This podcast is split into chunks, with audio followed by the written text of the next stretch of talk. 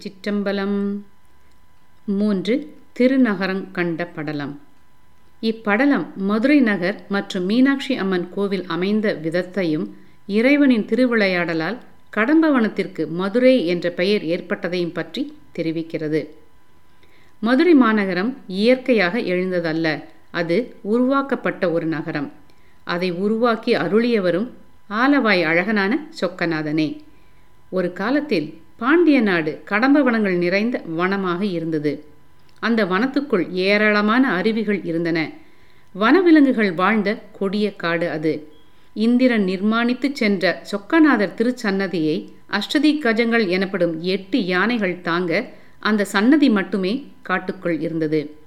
கருணையின் வடிவான சொக்கநாதர் வீற்றிருந்த கடம்பவனத்திற்கு கிழக்கே மணவூர் என்ற நகர் ஒன்று இருந்தது. அந்நகரினை தலைநகராக கொண்டு குலசேகரன் என்ற பாண்டிய மன்னன் ஆட்சி செய்து வந்தான். மணவூரில் சிவபெருமானிடம் பக்தி கொண்ட தனஞ்சயன் என்ற வணிகர் ஒருவர் வசித்து வந்தார். அவர் மாபெரும் சிவபக்தர். சிவனடியார்களை உபசரிப்பதில் ஆனந்தம் கொண்டார். வணிகம் செய்ததால் பெரும் செல்வந்தராகவும் திகழ்ந்தார்.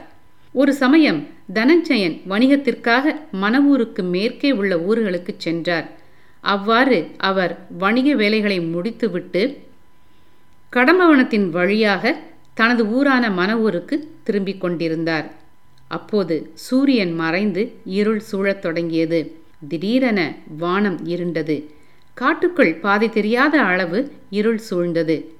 தனஞ்சயனும் ஆளரவமற்ற காட்டில் தனியாக மாட்டிக்கொண்டோமே கருணையின் வடிவான இறைவனே நீயே எனக்கு துணை. என்று எண்ணியவாறே நடக்கத் தொடங்கினார்.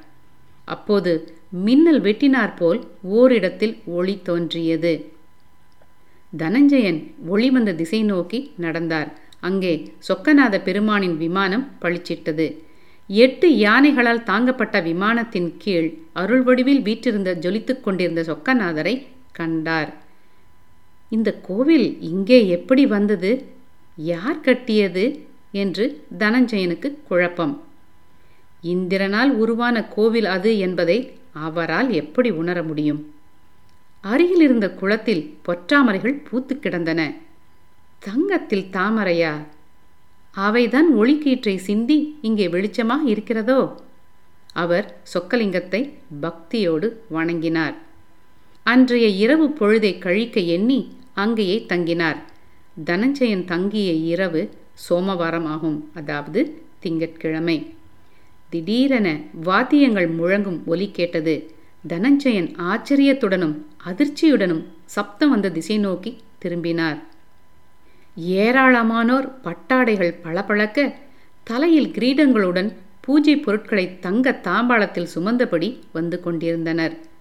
சொக்கலிங்க பெருமானுக்கு அவர்கள் பூஜை செய்ய ஆரம்பித்தனர்.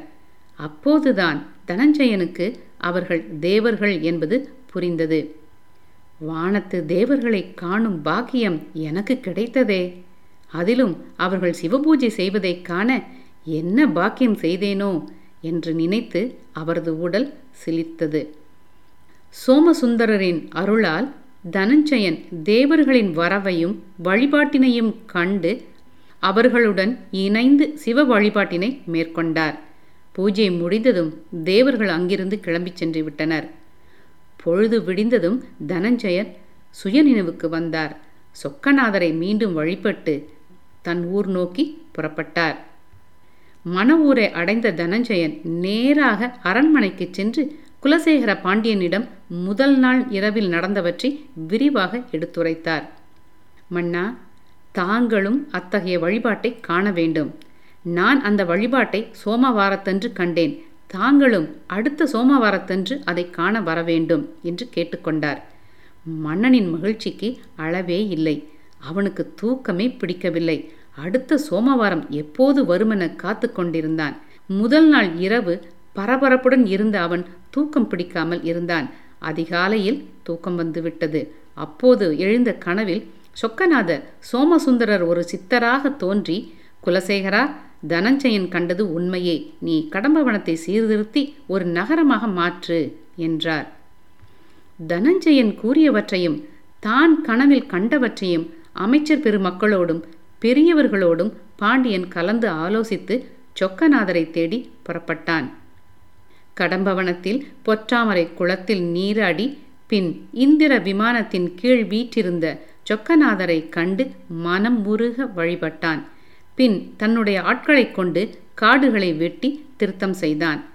நகரினை எப்படி உருவாக்குவது என்று பாண்டியன் யோசித்து கொண்டிருந்த வேளையில் இரவில் பாண்டியன் கனவில் மீண்டும் தோன்றிய அந்த சித்தர் பாண்டியனிடம் சிவாகமத்தின் வழியே தோன்றிய முதல் நூல் வழிநூல் சார்பு நூல் ஆகியவற்றின்படி ஆலயமும் மண்டபமும் கோபுரமும் நகரமும் உண்டாக்குக என்று கூறி மறைந்தார். பாண்டியனும் சித்தரின் வழிகாட்டுதலின்படி மீனாட்சி சொக்கநாதர் திருக்கோயிலையும் திருநகரத்தினையும் உருவாக்கினான். உடனடியாக விக்னேஸ்வர பூஜை நடந்தது. நகரம் கட்டும் பணியை துவங்கினான் மன்னன். அர்த்த மண்டபம் உற்சவ மண்டபம் வேள்வி மண்டபம் மடப்பள்ளி முதலானவை அமைத்தான். பின்னர் கோயிலைச் சுற்றி மாட மாளிகைகள் பெரிய வீடுகள் வீதிகள் ஆகியன அமைக்கப்பட்டன. பார்க்க மிக அருமையாக இருந்தது அந்த நகரம். உடனடியாக கும்பாபிஷேகம் நடத்த ஏற்பாடு செய்து சிறப்பாக முடித்தான். சிவபெருமான் அங்கே எழுந்தருளினார். தனது ஜடாமுடியில் அணிந்திருந்த பிறை நிலவிலிருந்து அமுதத்தை நகரின் மீது தெளித்தார். சிவபிரானின் திருமுடியிலிருந்து சிந்திய அமுதமானது அந்நகரினை தூய்மை செய்து இனிமையாக்கியது. இவ்வாறு இறைவனின் கருணையால் அமுதம் சிந்தி மதுரமாகிய தன்மையை பெற்றதால் அதாவது இனிமை வாய்ந்த தன்மையை பெற்றதால் குலசேகர பாண்டியன் உருவாக்கிய திருநகரம் மதுரை என அழைக்கப்படலாயிற்று. பின்னர் பாண்டியன் மதுரை நகரின் கிழக்கு திசையில் ஐயனாரையும் தென் திசையில் சப்த கன்னியர்களையும் மேற்கில் திருமாலையும் வடக்கில் பத்திரகாளியையும் காவலாக நிறுவினான்.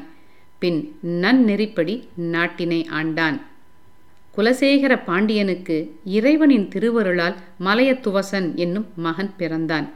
மலையத்துவசன் வளர்ந்து பெரியவனானதும் அவனிடம் ஆட்சியை ஒப்படைத்து சிவ வழிபாட்டில் நாட்டம் செலுத்தி இறுதியில் இறைவனின் திருவடியை அடைந்தான் குலசேகர பாண்டியன். படலங்கள் தொடரும். மீண்டும் அடுத்த படலத்தில். நன்றி வணக்கம்.